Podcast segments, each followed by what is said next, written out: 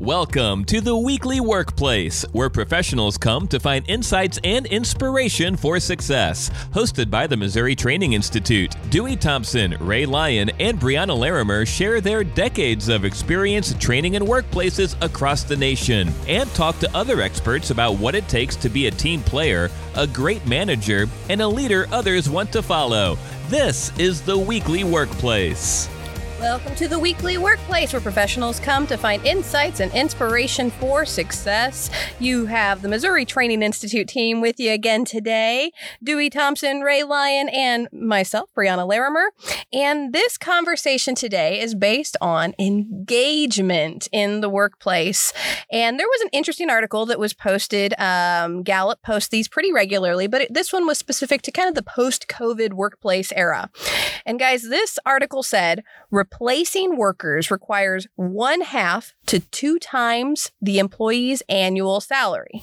So if an average salary is fifty thousand dollars and lost productivity is about eighteen percent, disengagement costs nine thousand dollars a year to keep each disengaged worker, and between twenty-five thousand dollars and one hundred thousand dollars to replace them.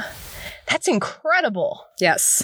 Expensive, isn't it? Oh my goodness, yes. Costly, costly, costly. Yes. Disengagement costs money, costs more to keep a disengaged worker or replace a disengaged worker than it does to actually invest in getting employees engaged, re-engaged, or out the door. yeah. Yeah. Or keeping them engaged. Right. Yeah. Right. Right.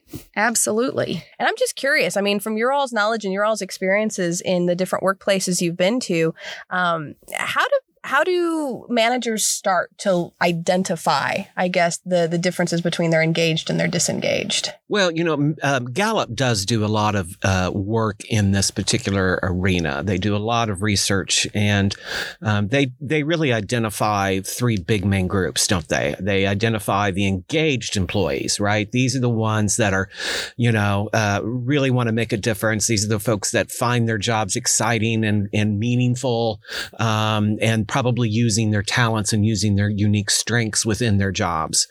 Then you have the disengaged employees. These are the folks that, quite frankly, just really probably don't care. Um, they're probably going through their day kind of mindlessly. Um, they may contribute a little bit, but you know, they're they're they're not going to go above and beyond and, and really do anything. And you know, they're just disengaged from it. They probably don't find a lot of meaning in it. And then you have those actively disengaged folks, and these folks can even sometimes sabotage, mm-hmm. you know, the organization or sabotage a team because they're just so unhappy um, within their jobs. Well, I think when we look at disengaged workers versus engaged workers, I really want to say that right now we have about half of our population that are employed are disengaged or actively disengaged. And those people are just what Dewey said. They're the people that are phoning it in. They're doing just enough not to get fired, mm-hmm. right? But there's no active participation in their job, right? They're not the ones that are going to um, volunteer for anything. They're not the ones that are going to walk by that, you know, paper that's sitting on the floor and reach down and pick it up. Right. Right. They're they're just going to continue to walk over it. Um, they're not the ones that are contributing any discretionary effort to the job that they're doing, um, whereas uh, an engaged employee is. So I think one of the things you'll see between engaged and disengaged will be that level of discretionary effort mm-hmm. that somebody is giving to the workplace. Um, you know, the, the worst type of employee is the one that quits and stays. mm-hmm. You know, I, I mean, definitely, absolutely, right? Absolutely, absolutely. And they certainly not only make it difficult for the managers, but make it difficult for their colleagues as well. Right. Yeah. And, you know, you asked the question, you know, how do you identify these folks? And I think, you know, uh, as leaders, it's about coaching, right? You're having conversations with them. You know what's motivating them, you uh, or what's not motivating them.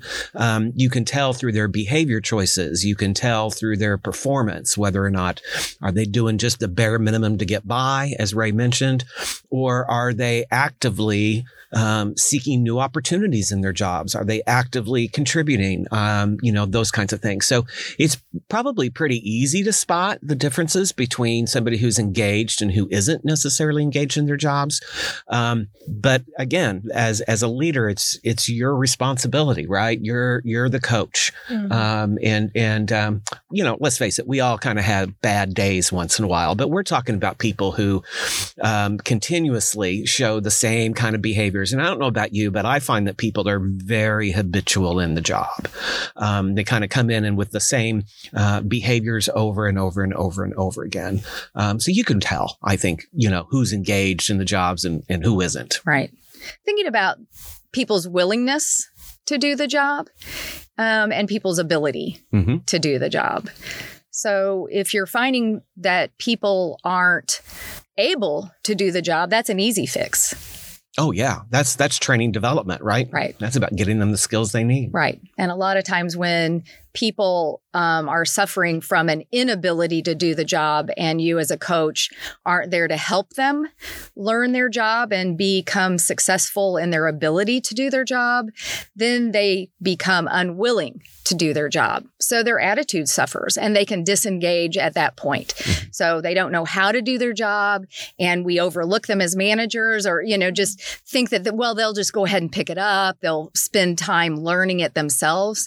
And if we don't help them as coaches learn to be able to do their job, then their attitude will suffer and they will disengage at that point. So it's it becomes our responsibility as managers to help them learn their jobs. If they know how to do their job and they just aren't willing to do their job, you know, then they can, obviously that's a sign of disengagement.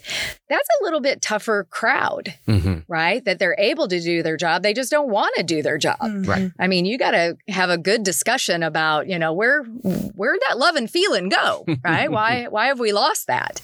And, you know, have a heart to heart coaching conversation about what's going on, you know, and, and that's assuming, let, you know, let's back up here. That's assuming that they did used to be, uh, you know, in love with their job, sure. you know, what's happened mm-hmm. and just having a real honest, candid conversation about what's happened and what's going on. You know, you bring up a good point. And I think, as we, we mentioned at the, the top, you know, this this article really focused on post-COVID workplaces as we're all, you know, coming back to the workplace and, and what to expect. Um, do you feel like there's a sense of more disengagement now than there used to be? Yes.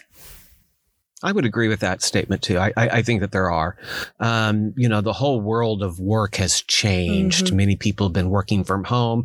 That can be very, very stressful, uh, working from home when you got little kids, perhaps, you know, interrupting you throughout the day. Um, you know, and we've had to relearn um, how to engage with people, our coworkers, our colleagues, uh, through a virtual kind of world. And so it, I think it has added a lot of stress. I think it's added a lot of um, um, just a sense of uncertainty, maybe mm-hmm. perhaps out there. Mm-hmm. Um, and then when you see, uh, you know, people being laid off as a result of, you know, um, businesses closing and that kind of stuff, again, that's very, very stressful as well. However, in, in thinking about that, one of the things that we thought in this work from home um, environment that many, I mean, many of us that weren't in um, crucial um, service industries, we thought productivity would also suffer. Mm-hmm. However, we know productivity didn't suffer. And I thought that was interesting mm-hmm. um, that came out of, of Gallup surveys. Productivity from work from home environments actually did not suffer. However, you are correct, Dewey, well-being did suffer. Mm-hmm. And so I think now um, re-engaging mm-hmm. our workforce is extremely important. I mean, it's of the highest priority. And so there's a lot of relationship building that we mm-hmm. need to emphasize. Um, we need to be empathetic as leaders in taking care of that person. It's more expensive to replace and retrain a new workforce than it is to invest in the current workforce that we have and either re-engage those disengaged or those actively disengaged, um, or even to keep up with those that are engaged and invest in them as well. Mm-hmm. And I think that's what Gallup's um, survey is telling us, mm-hmm. you know, invest in the people that you have. I've heard now, obviously, people are viewing their jobs a little differently post-COVID. I'm hearing that maybe we're not paying enough attention as managers to the well-being of the individual. Obviously, we want people thriving um, as a whole person, not necessarily just in the workplace. What are some other reasons that people are are disengaged at work? You know what? I and I've been getting calls like this from um, clients that they've had to promote people who weren't necessarily ready to be promoted for many reasons. One, some people just went ahead and quit. It became too stressful, or a lot of people were looking to finally, you know, make their mark on the world and start their own companies. We saw a lot of kind of this movement, this mass exodus in jobs to kind of reinvent themselves. So we did see a lot of people leaving current jobs to go and start new jobs, which meant in workplaces, we had a lot of frontline people get promoted, and maybe they weren't quite ready to be promoted. So now they're into positions, maybe they're off the front line, maybe they're out of the field, and they're into the office, so to speak, um, and they're not quite ready for those positions. So they're struggling. So go back to what I was mentioning, where they don't know how to do the job they've just been promoted into. So they're starting to check out now um, because we're far enough away away from that promotion that they're struggling, and maybe their leadership doesn't know how to help them do that.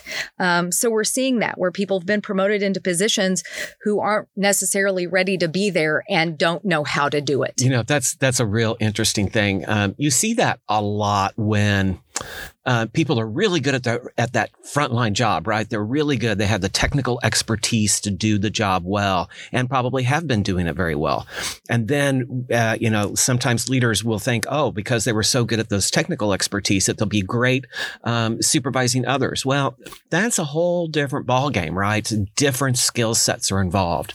Now it's not about becoming technically competent. Now it's really more about your leadership skills, your interpersonal skills when you move into the idea of supervision and management.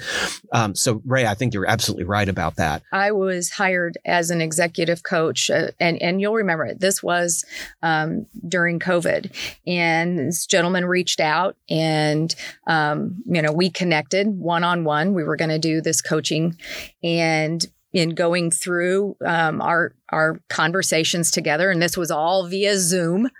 Um, And finally, I asked him, he had been moved into this supervisory position, and it was a very difficult position. And we did not only the, the Clifton Strengths, but we also did the E Q I two point oh. So that's an emotional intelligence assessment. And what I learned from him was he basically didn't like people. And, uh, you know, when you're supervising others, that's a pretty important, um, you know, thing to have is, you know, liking people, mm-hmm. um, because you're there to get work done through them. And I finally asked him, and we weren't too far into our relationship, but I finally asked him, I said, um, you know, did you apply for this job? And he said, nope. Hmm. He said, they asked me to take it because they needed somebody in this job. Mm-hmm. Mm-hmm. And I bet he was probably good at what he was doing, right? Absolutely. And and now he's in charge of people. Yeah. He's in charge of people, then he doesn't like them. Yeah. And then, you know, come to find out, um, this was part of his I D P, oh my. Meaning his individual development plan. Um, this was either do this with a coach or you'll mm. be fired. I mean, he was on written notice. Oh, my goodness. Um, and he absolutely hated this job now. And so, you know, yeah, there's going to be like a project your boss puts you on and you're like, ugh, like when our former director put me in charge of this website S E O stuff, my brain is not wired for website stuff. You know that. um, you know, I was just like, yeah, what are you doing to me? You know, um, but he was given an entire new job title. Mm-hmm. That was not meant for him. He's no longer with the company. I said, yeah, then getting in trouble for it, you know, yeah. like that. That's he was like, I didn't even apply for this. Wow. I don't want it. It's not anywhere close to what I want to be doing. Mm-hmm. And, you know, so really being mindful of that. And, and to me, who failed? Not him. his leadership failed. Mm-hmm. Right. You know, so when we talk about just exactly what we're talking about, Dewey's right. You know, maybe it was a project that wasn't meant for it. And sometimes you just got to muddle through it. And, you know, our director got exactly what I could give him, you know, which man, wasn't that much. But wow, that leadership really failed him. Mm-hmm. Really failed him. Yeah, there's always going to be those certain aspects, you know, and, and I know my husband and I talk about this all the time. Not every job is going to be perfect, right? Not every job is going to be perfect. Even if you have your own business or your own entrepreneurial oh, sure. adventure, it's not going to be perfect. But for the most part, I think that we have to be able to find the things that we enjoy. And when the things that we don't enjoy are outnumbering the things that we're enjoying in our job, then maybe it's time to have that yeah. conversation. Yeah. But man, you know, thinking about what it takes to re-engage mm-hmm. those disengaged, I think that's very important. Not only to have what Dewey's talking about and what you're talking about, those alignment conversations, but have a stay conversation. Mm-hmm. You know, if if you are ha- talking to a, a recently disengaged employee, what's it going to take to re-engage you? What's it going to take to uh, if you're having that conversation with a currently engaged, but you want to keep them engaged? What's it going to take to keep you engaged? Like, have a stay conversation. What would make you leave? Mm-hmm. And, you know, and I know I've had that with with Brianna. I mean, we've had what what would have to happen here at Missouri Training Institute that would cause you to leave? Right. You know, what would it take to keep you here? Mm-hmm. Um, you know, so have those kinds of conversations and be intentional and, you know, make sure that those things don't happen, right? right? That would take right. you away from us or take them away from the organization. Um, and that to keep your engaged engaged, yeah. those things need to happen. And And I think while you have those conversations, part of those um, conversations need to be focused on the idea of meaningfulness. You know, um, you know, what is it that you get a kick out of? You know, what, how do you serve? How, you know, what is it that that that really brings a sense of meaningfulness? That hey, I was able to really help achieve this, or look at this, uh, what we were able to do. Um, and oftentimes, that's not just about a sense of satisfaction that I get for myself, but about serving others. You know, uh, can sometimes be uh, a very meaningful thing. So I think those stay conversations need to be kind of focused a little bit on what brings you meaning uh, in your job. Yeah. And I also, I appreciate the fact, and Ray, you, you did mention that, yes, we've had these conversations, um, but they're they're regular. It's not like we only have them at oh. my annual eval. no, um, no. Oh, gosh. I've had that before. So no, um, you're right. They have to be more than just that one time a year for the annual eval. The conversation should be taking place on a consistent basis. Yeah. Yeah. Frequently. Right. Yeah. Right. And coaching should be frequent. Absolutely. Yeah. Frequent and future focused. Yeah. I think sometimes it gets misconstrued. People come back to the office and it's like, I've I've heard this from some of my friends who are in leadership positions. Man, it just seems like they don't want to work anymore. Like, you know, and what it came down to is I said, well, have you sat down with them and set the new realm of expectations? Yeah. You know, think about it. Think about how much we got turned upside down. And and now they need to re-navigate and they're going to need your help doing it. So one of the, the for me especially, one of the biggest disengagement uh, pieces for me is not knowing what you expect and then having to kind of jump through hoops and figure it out. Um, so setting expectations and then, like you said, having those consistent um, conversations. Yeah. It's a good re-engagement technique. I mean, your the walls of your office might look the same, but that's it. Right. There's nobody's going back. Nobody's going back. No, there's nothing that's going to be the same. Everything's different. And and just and that's okay. Right. But you got to you got to start there. Mm-hmm. Um, and I'll tell you another question I get when we think about engagement. And a lot of places, well, you know, I can't I can't pay. You know, everybody wants more money, more money. And I'm like, you know what? That's fine. But I know plenty of disengaged people that are paid well. Mm-hmm. mm-hmm. It it really isn't about the money. No. And that's interesting. There's been um, studies done on this and tons of them. Tons of them. And um, pay usually ranks about the what, the fifth to seventh oh, thing down yeah. the list. Um, you know, and one of the things that I think really uh, usually tops the list is people work for managers who care, mm-hmm. managers who care about me and they demonstrate that. Um, they care about my development. They care about, you know, my motivation. Um, and that will help engage folks, you know, just a manager who cares. Yeah. People don't quit jobs. That's people right. quit people. Mm-hmm. That's absolutely correct. People quit people. It takes about twenty percent more pay for an engaged employee to walk away, mm-hmm. if you want to quote statistics. My theory on this is when you sit down with an employee sometimes and, and you ask them, you know, what maybe the stay conversation is, what would it take to get you to stay? And they say more pay. I I don't, I would probably stretch that uh, with them, because maybe that's the easiest thing for them to think of. Right. And they think that that is what would keep them. So sometimes, and I think a good leader here will really start identifying some almost innovative ways, you know, to tap into what those talents and strengths are that they have.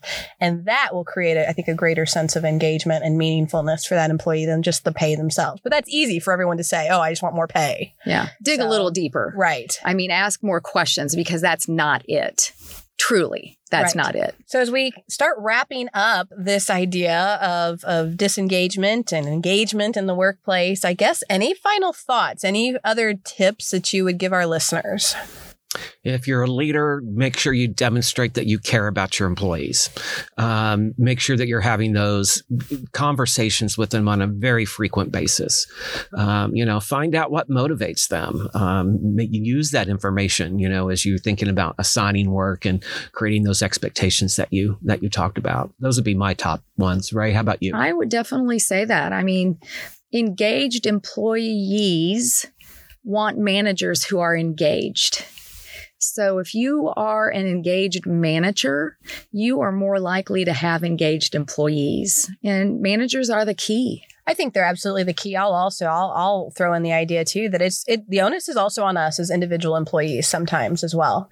Like, start trying to recognize when you're hitting those marks where you just know you can't get motivated day in and day out. What's going on? You know, so you almost have to have a little bit of self-awareness to to know when something is changing within you and within that role that you play. Uh, and so I think that they said, yes, managers are critical in creating kind of the scaffolding of engagement within the workplace. But at the same time, we have to have some individual onus as well. All right. So with that, thanks for listening to The Weekly Workplace. I will go ahead and post that article that we referenced at the beginning of the show uh, with this episode in the episode description. So if you want to take a look at that, it's a great article. And go be great. Thanks for listening to The Weekly Workplace, hosted by the Missouri Training Institute. Dewey, Ray, and Brianna stand ready to connect with you and meet your training needs. Be sure to check out ways to contact them in the episode description or at m t i dot missouri dot e d u.